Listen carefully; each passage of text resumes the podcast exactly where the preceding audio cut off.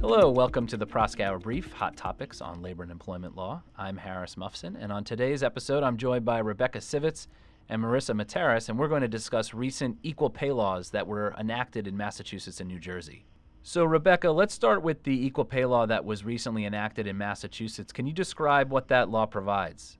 Earlier this year, Massachusetts passed the Massachusetts Equal Pay Act, or MEPA, which went into effect a few days ago on July 1st. In doing so, it joined several other states and cities who have passed similar statutes in an attempt to rectify gender pay issues. The law has two main components. First, it prohibits employers from asking candidates about their salary history at any point in the interview process. And second, it requires that employers, employees rather, who perform equal or comparable work be paid the same unless the pay differential falls within one of six specific exceptions. These exceptions include pay differences based on seniority, the geographic location of, in which the employee works, and differences in employees' merit based on an established merit system. Okay, and how is this law different than other uh, pay equity laws around the country? There are a couple things that make this law different. The first is in the scope of what it covers. This law covers nearly all Massachusetts employers and the vast majority of employees, including full time, part time, seasonal, temporary employees. Further, it really talks about who has a primary place of work in Massachusetts in a very broad fashion. So it covers employees who travel primarily but have some sort of return to Massachusetts with regularity, employees who spend the plurality of their time in Massachusetts, as well as employees who may be based out of state but telecommute to Massachusetts. And so, what should employers do now to ensure that they are complying with the uh, equity pay law in Massachusetts? On the salary history uh, front, employers should make sure that they stop asking candidates about their salary history at any point in the interview process, uh, including after an offer has been extended but the salary is being negotiated.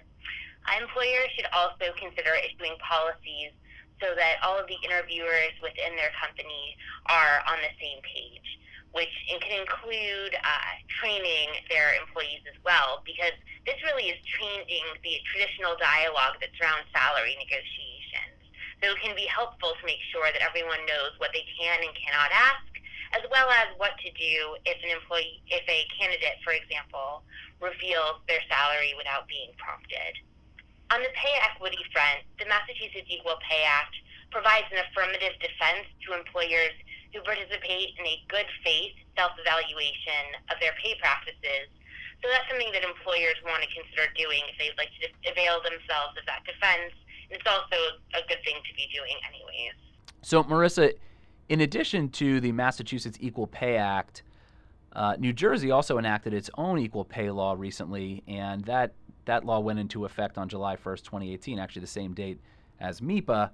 And New Jersey's act makes it an unfair employment practice under New Jersey's law against discrimination for an employer to pay a member of any protected class uh, differently than uh, another member of a different protected class for performance of substantially similar work. And that begs the question of what is substantially similar work under the statute. Does the statute provide any guidance in that regard? As of now, the answer to that question is no. Um, there is no guidance on that buzz term there, substantially similar work. Um, we're not sure whether the Attorney General office or the governor himself will be issuing regulations or guidance on the definition of that term, and as of now, it is up to the courts to define that. So, Maryssa, one interesting aspect of the New Jersey Equal Pay Law is that it prohibits discrimination in terms of compensation um, against any member of any protected class. And as opposed to just gender based uh, discrimination. And can you discuss what that means in terms of who is protected under this law? Yes, that's exactly right, Harris. So while the act was enacted to address pay disparity among genders, it also addresses um, pay equity among all the protected classes under the New Jersey law against discrimination, which includes traits such as sex, race, creed, color, national origin, ancestry, and a, several, a host of other characteristics, including the most recently added uh, trait, which is breastfeeding, under the New Jersey law against discrimination. So I guess it's fair to say that this law is extremely broad. That's very accurate. So I want to thank Rebecca Sivitz and Maryssa Mataras for joining me today, and thank you for listening to the Proskauer Brief. Stay tuned for more insights on the latest hot topics in labor and employment law, and be sure to follow us on iTunes.